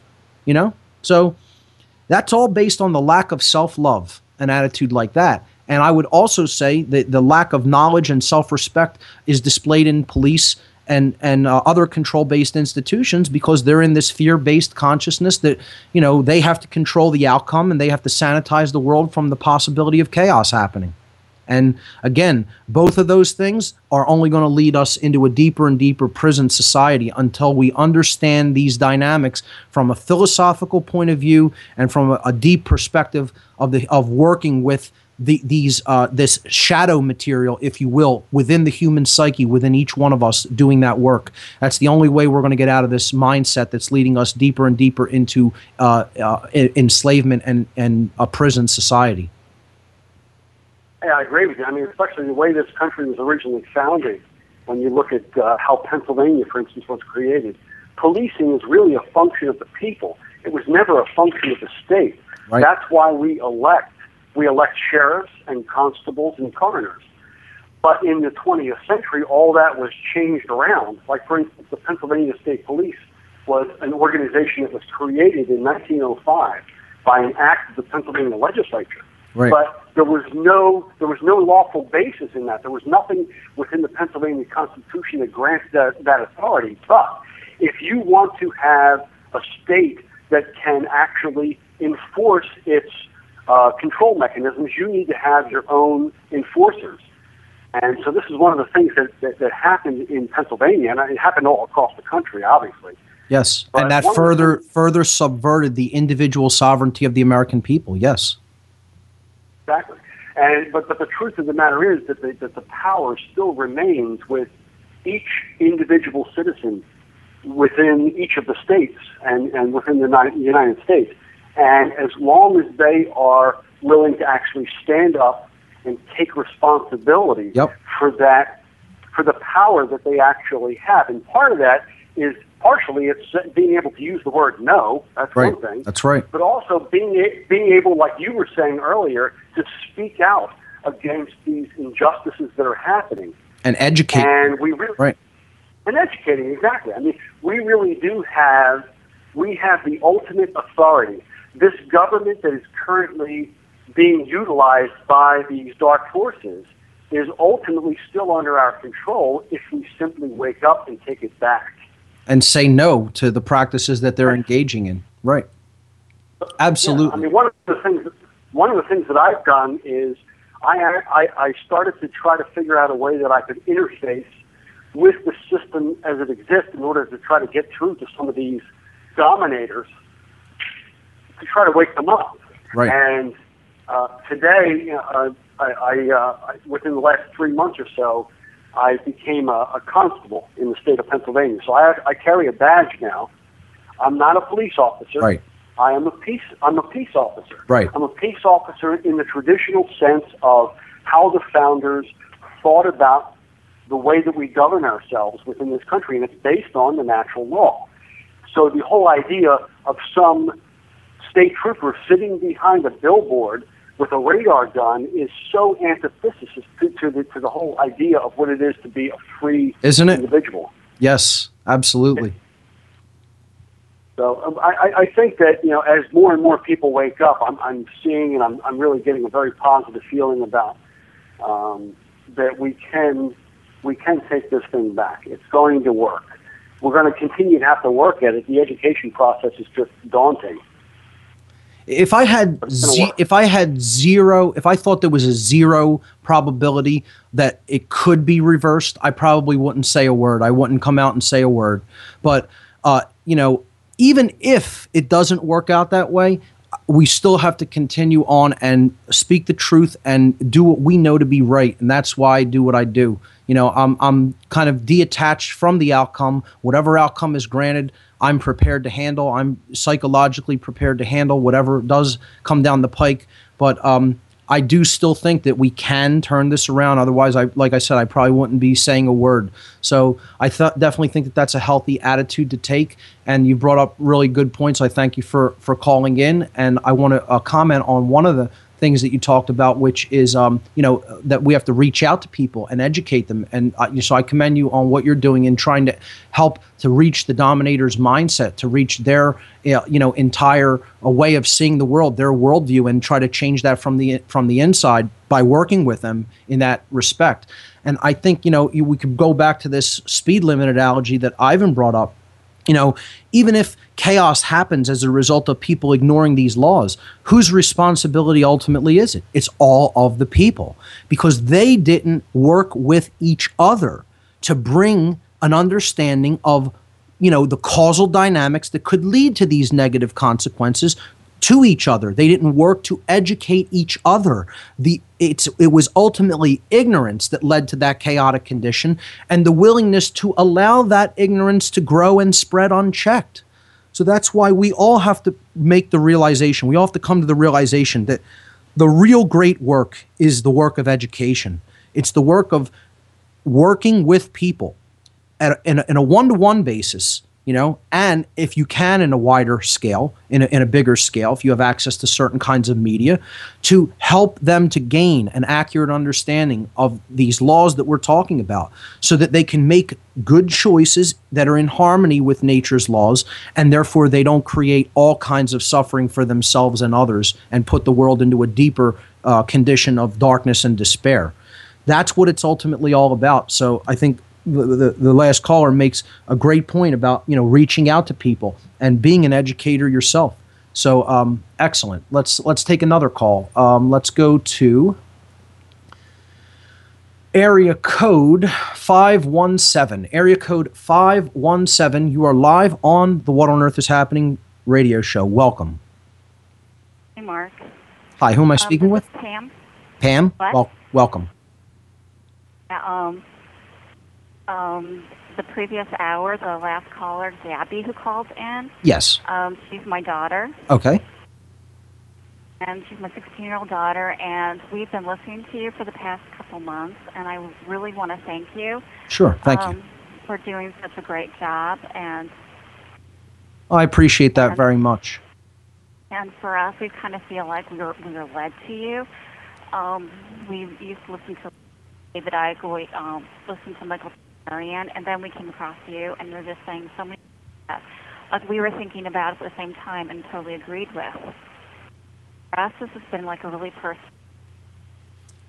Pam, Pam, I'm sorry. Your your phone line seems to be breaking up a little bit. I don't know if there's a way that you could possibly clear that up. I don't know if are you on a cell phone? Um, no, I'm not. Okay, I'm on and a I'm not sure where the interference is coming from. But continue. I, I can hear and pretty much make it out. Maybe try to speak a, a bit louder if you can. Okay. And for us with the vegetarianism, it came to us like a couple months ago. Yes. Um, for me, it all started when Gabby said to me that I, I, when I was cooking dinner, that well, gee, the best part about this, the best ingredient is that it's made with love. That's right. That's and, right. and I thought, well, that's really sweet, and that's true. And then I thought, okay, well, what if there is something to this? What if there is some kind of field, and th- that love does affect it? What would be the opposite if it, you know, th- it's not made with love? And, and then I went on further and thought about the animals and stuff. And like, when we eat animals, are we eating their pain and their suffering and, and their ul- death? ultimately above all else what would be the force that would be being taken into the individual by doing that practice and therefore that explains why there is so much of an infinitude of this force in the world Yeah, and how much it's you, you but us tell, tell me what that us. tell me what that force is pam. Hit, hit hit it- hit it right on the head. You said that there's death and suffering and you know despair in there and yes there is but what is ultimately the force that we uh, the force the energetic force that we would really be consuming which explains why it's permeating the entire field of consciousness here on earth? What do the animals ultimately experience before they die It's just fear. That's right. That's exactly right. And that explains so much, doesn't it? we're taking that into ourselves. Why do you think we're such a fearful people? Look at what we're doing, and then we're consuming that energy. But people are so cut off from the, the, the oneness aspect of things. They still think of things in such a left brained form of separation that they think that they're immune to that or somehow separate from it, and they're not. They're mistaken. So you have a great understanding of how it all really fits together and works, and how we're taking in that energy that we have ultimately helped to create. It's, it's a sad co- commentary that that's what we're doing as a species, but at least you have an understanding of, of how it works. And, you know, I think that's a good way to start because now you could, you know, begin to speak and educate people as to what they're really doing, what they're creating. And for us, it's hard though to because we're um, a little bit more like right-brained kind Mhm. of people, Sure. Butter and I, and then to educate the males in our family. And if I just say, well, you're you know eating that animal's pain and fear, and they're like, okay, you're strange. Well, let, let me let me. Can I give you a suggestion uh, how how to possibly approach people like that who you know are very left brained? Um, attempt to appeal to themselves. Attempt to s- always put it in in the sense of well, if you were in this position, if you were in, reverse the roles. In other words, have them tr- try to have them at least for a, a moment, if they're willing to engage you for uh, long enough, to put themselves in that position and say, what would you be experiencing if that were you? That's the only way I think that you could begin to reach people like that. It's one of the techniques that I would use.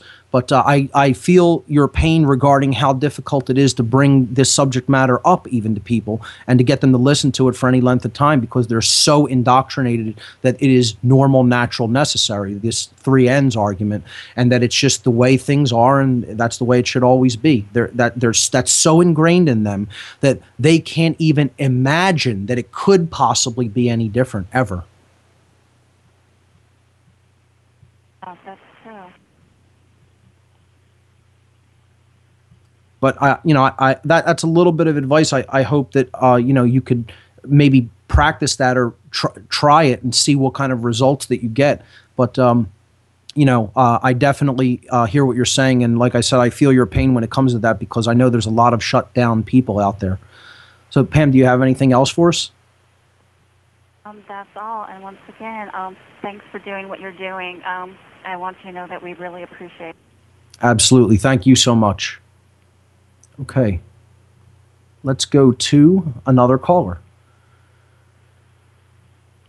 We have about 25 minutes left in the show. I'll give the call in number one more time. We only have another couple callers hanging on the line. So 866 841 1065 is the number to join us. Once again, 866 841 1065 talking about the the topic for the show today and next week uh, for the call-in shows is the non-support of dominators and anything that I've covered within that whole solutions section over the past months is fair game. Here we go. Wes from Ontario. You are live on What on Earth is Happening. Welcome. Hello, Mark. Thank you. It's uh, great to get to talk to you. I really appreciate your message, and um, I would like to thank you for your show. Sure. Thank you. I know you're just the vessel of the information, it's, but it's great that you're doing it. Just a messenger, that's all. And uh, uh, well, you do a great job at sending the message. Thank you. Um, I uh, just, uh, I guess to be comical, I could say, uh, my name is Wes, and it's been 30 days since I've consumed meat. Okay. you know, Meat Eaters Anonymous. I uh, I've been thinking about it a long time, and uh, when you started uh, mentioning it in your solution section, I really started uh, investigating it deeper. I was, I guess, grappling with the for and against thing. I got sort of caught up with that uh, vegetarian myth book Right. idea too, and it, it created a lot of confusion. But you've clarified it for me. I appreciate that. And I made uh, a decision, and when uh, you you put out the caveat to watch uh, Earthlings, I made it a goal. And my wife was sort of on the fence about the idea hmm herself. Um, I, I uh, encouraged her to watch Earthlings with me. And what was the result, if I may ask? Uh, she has decided to uh, join me in the cause. And c- can you clarify for the listeners what was the basis of that decision? It was the uh, coming face to face with the actual suffering And there it is. you know, uh, in the process of deriving the food source. See, I, I tell people this is the only consideration in this entire issue. There is no other consideration. The consideration is the suffering of life that life experiences. And if you understand that, you understand that you're a part of that and that you're actually perpetuating it, not to pull back from it is a willful choice to stay within a system of control because that is being reflected back to you to you according to the laws of the universe and that is not a religious belief system. It doesn't matter who calls it that. It doesn't matter how much, how firmly people believe that that's a religious belief. It is an accurate understanding of the the causal dynamics and governing dynamics in nature that are bound to the law of correspondence. If someone understands those laws deeply enough, they understand you cannot continue engage, to engage in something that continues to perpetuate such forms of suffering and ever be free. It's an impossibility. So that is the only issue: is the suffering that's Exactly. involved. And uh, you make a great point there, Wes. And I, uh, I also uh, really uh, had a wow moment when you were reading uh, the.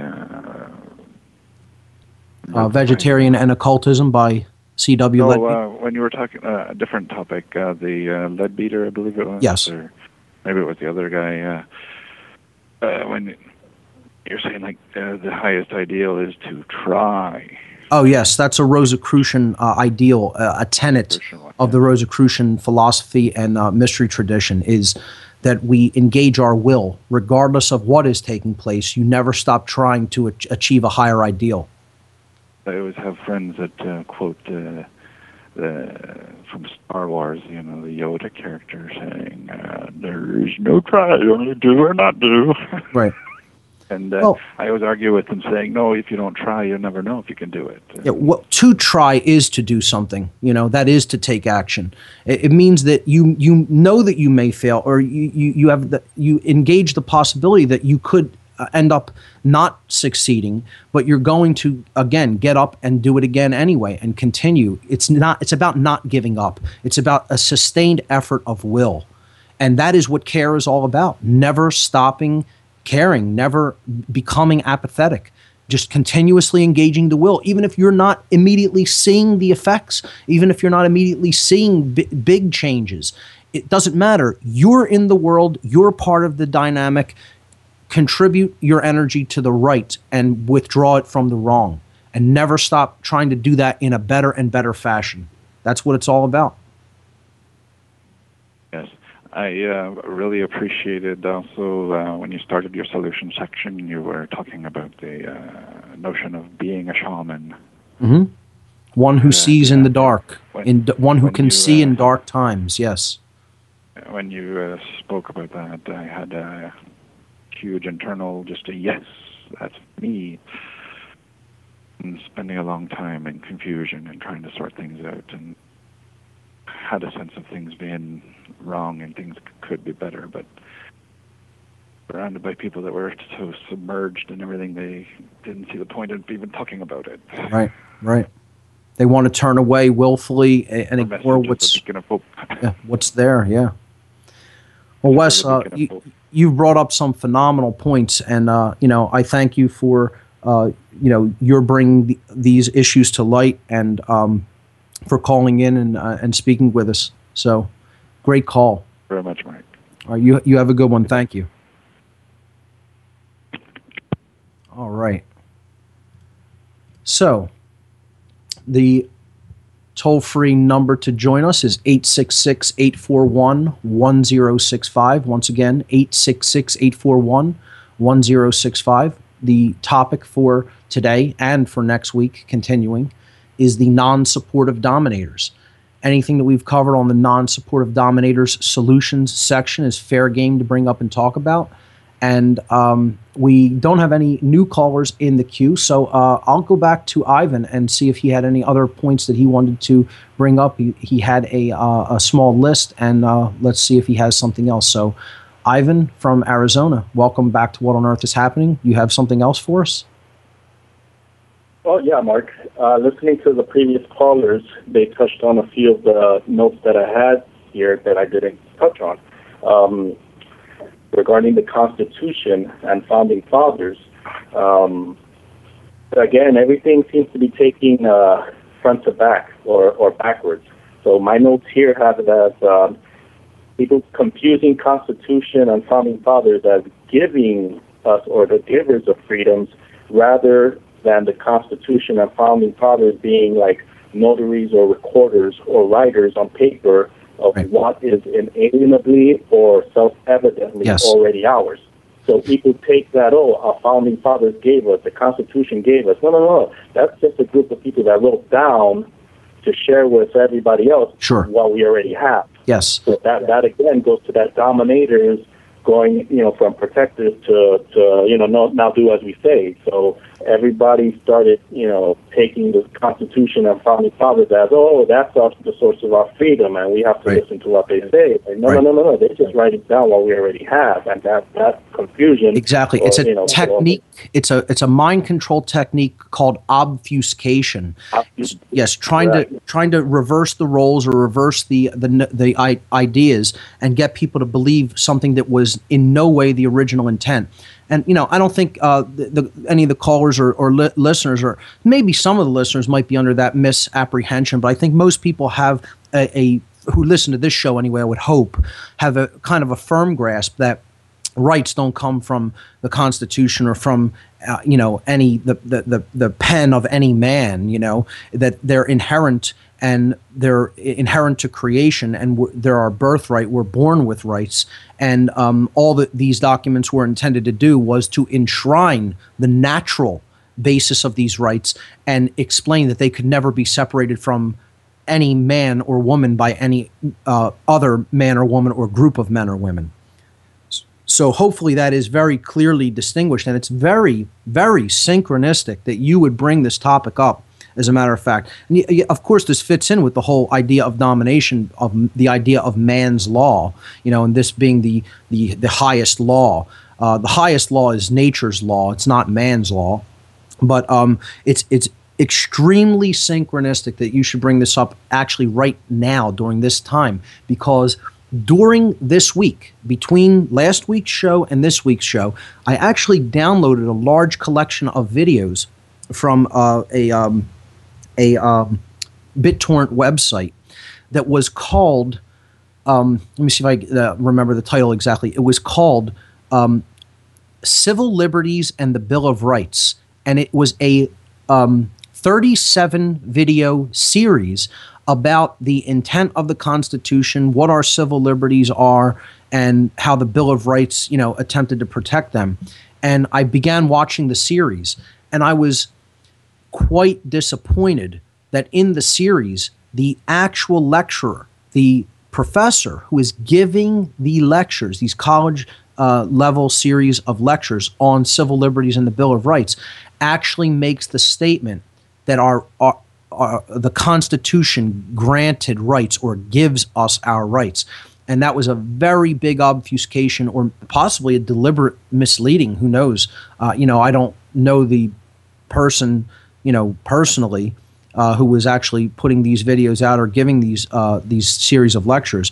But it was such an oversight that I was just uh, I thought this was going to be a great series, and you know, you know, go in and it was going to really um, make the the points that needed to be made regarding uh, such topics. But one of the first things, the first fundamentally flawed axioms that uh, he approached in the video was uh, making the statement that the Constitution granted rights in some way.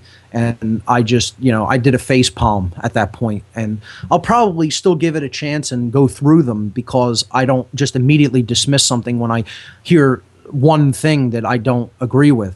So, um, you know, hopefully I can report that it, it got better as it goes. But uh, it's funny that you would mention that point, to you know emphasize it when this just occurred earlier this week in uh, a, a, video series that I had downloaded and begun to watch. Mm-hmm. Well, synchronicity is all around us all the time. I mean, sure. uh, a few episodes ago, you mentioned C.W. Leadbeater and read his uh, vegetarianism and occultism. Yes. And then about a week later at work, one of my coworkers, who also once in a while listens to your shows, and we have uh, like-minded conversations, tells me, um, "Oh, I went to this uh, garage sale and this uh, guy had a bunch of old books that looked kind of interesting, and I, you know, they, they look pretty interesting, the kind of stuff you might like. Uh, one of them was by some guy called like Leadbeater or something, and my ears went up like, what?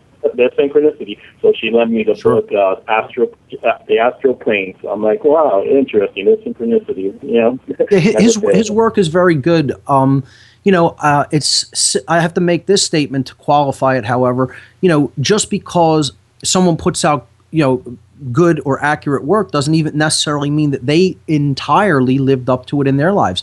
Uh, Leadbeater, you could look up, uh, had a lot of controversy that went on with him in the uh, in the uh, Masonic institutions and in the uh, uh, Theosophical orders. So you know we have to separate the man from the teachings. You know I can do things that are wrong in my life, and that wouldn't invalidate things that I have said or attempted to convey.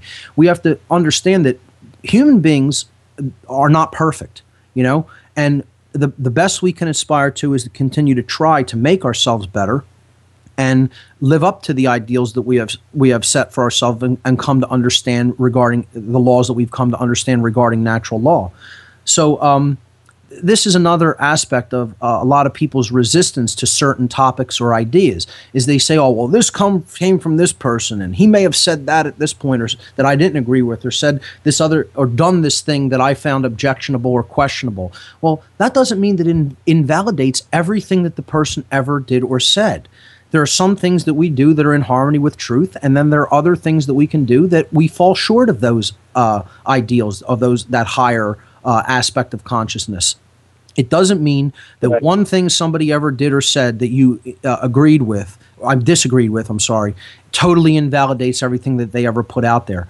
Uh, neither should we fall on the other side that if you agree with something on some issue, that that means he didn't write something else or do something else that was completely wrong and that you shouldn't go along with. So we have to be discerning. And the way to be discerning about it is to come to an understanding of nat- natural law ourselves. Then we can see is this person really in harmony with that? Uh, do they have an understanding of it? And are they projecting that not only in their works, but in their actions in their lives as well? Right, right. I have two last things real quick to throw out. I see we only have about ten minutes, eight or ten minutes left. Take your um, time. If you want to continue, if you want to continue to go on, we can uh, go till the end of the show unless someone else calls in. Uh, we still have no one else on the line, so I'll give the number one more time: 866-841-1065. But Ivan, uh, don't worry about it. If you have you know a list of things that you brought up, um, I- I'm liking what you're throwing at us. So just continue. Okay, no problem.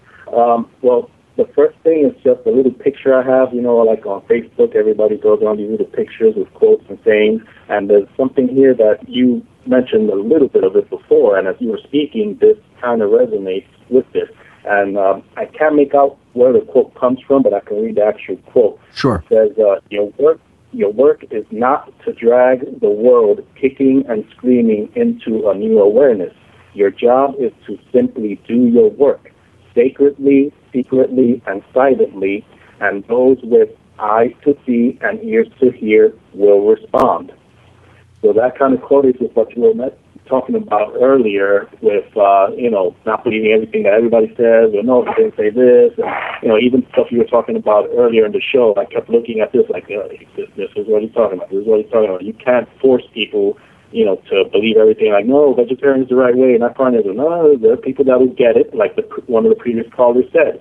You know, that listening to your show, it was like aha moment. There, you know, different things for different people at different times. Whether it's something they see or something they hear, it'll come around when it's meant to come around for them. Right. Plant plant the seed. You're planting a seed. It's an impossibility for someone to unhear something. So to not say it and to just remain silent, even if you think that it's going to be a uh, an uncomfortable result or you know a uh, a tense situation possibly might uh, develop. I don't think is the way to approach it. I think the way to approach it is to speak what you know to be true. You don't have to do it in a totally offensive way or in a way that is going to really make, like I said, make the person feel like total crap or anything like that.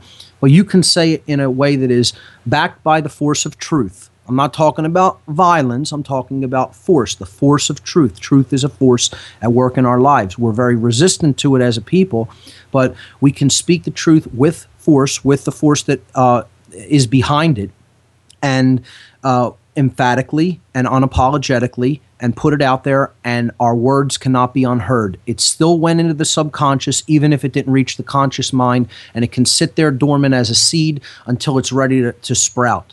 So, um, definitely, you know, put, put it out there is of the most of the utmost importance. To not put it out there means you sowed nothing, and therefore there can't be any uh, you know harvest. There can't be uh, a reaping of the, the the fruits of that labor. The labor is to put it out there. That is the work. So a great point, Right. Ivan. So we do Okay, have. A, my- yes. Okay, okay. I'll tell you what. We do have one other caller. Why don't I just uh, take that one and I'll come back to you to wrap up the show. How does that sound? All right, that'll work. Great. Okay. Hold on the line. Okay, Keith in Arizona, you're live on What on Earth is Happening. Welcome. Hey, fantastic show as always. Um, Thank you. I uh, really enjoyed the Delora Eisenhower interview. She was Uh, great. Absolutely. Yeah, absolutely.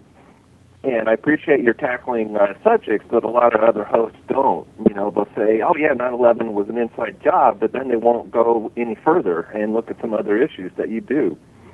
Um, one of the um, keys I've found that's helping me uh, is, you know, we're talking about self empowerment, right? You know, eating better and deprogramming our minds of uh, the. Um, one of the biggest ones I found is the working with subconscious programming, and it's a Sure. topic that I have not not heard a lot of people talk about.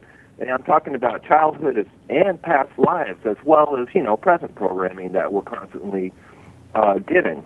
And I, I wanted, wanted to hear your thoughts on that. Oh boy, is that is that a big influence? I mean, you know, that's something that largely is uh, remains unseen in our lives. It, it's what people have called the unknown unknowns. It's things that are so ingrained as as fundamental axioms of our uh, our perceptions and our belief systems that we don't even consciously recognize their presence. Uh, absolutely, and this is done through you know the blind leading the blind. It's done through ingrained indoctrination and repetition, things that we pick up from our parents and our teachers, etc. People who we consider authority figures in our lives, and uh, we take their we take on their flawed fundamental axioms of belief into ourselves, and then make it part of our programming. So that's uh, I, I have discussed this a little bit in the past on the show, but uh, it's something that we probably should cover a little bit more and try to go deeper into that and how we can bring some of that hidden uh, programming up to the surface so we can become consciously aware of it. I found for myself that the more I do it, the more present I am. In other words, the more I'm acting based on what I'm actually confronting, Right. as opposed to fears and traumas. Um, and um, it's very, it's like an onion. I man, you just keep going deeper and deeper. And I, 'Cause you're Anyway, spending so- time you're spending time working with the self when you're working with that material that shadow material is what needs to be worked with it's not our enemy it's actually our friend when you go into those deep re- recesses of the psyche where no one wants to go you know it's that deep dank cellar you know of of ourselves and you start working with that to transmute that material that's what self work, self respect, self love is all about. Most people don't want to take the responsibility to do that work, but we must if we're going to really change the world for the better.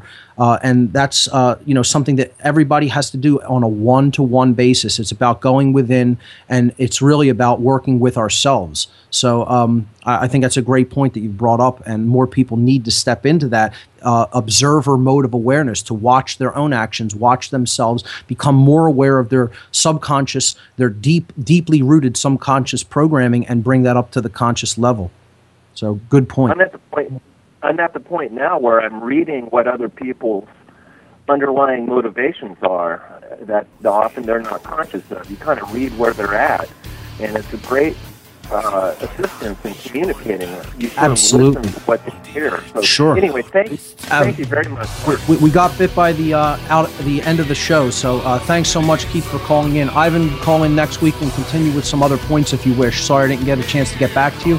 That's all the time we have for this edition of What on Earth is Happening, folks. Join us next week again for another call-in show on the non-support of dominators. Thanks for listening, everyone, and good night.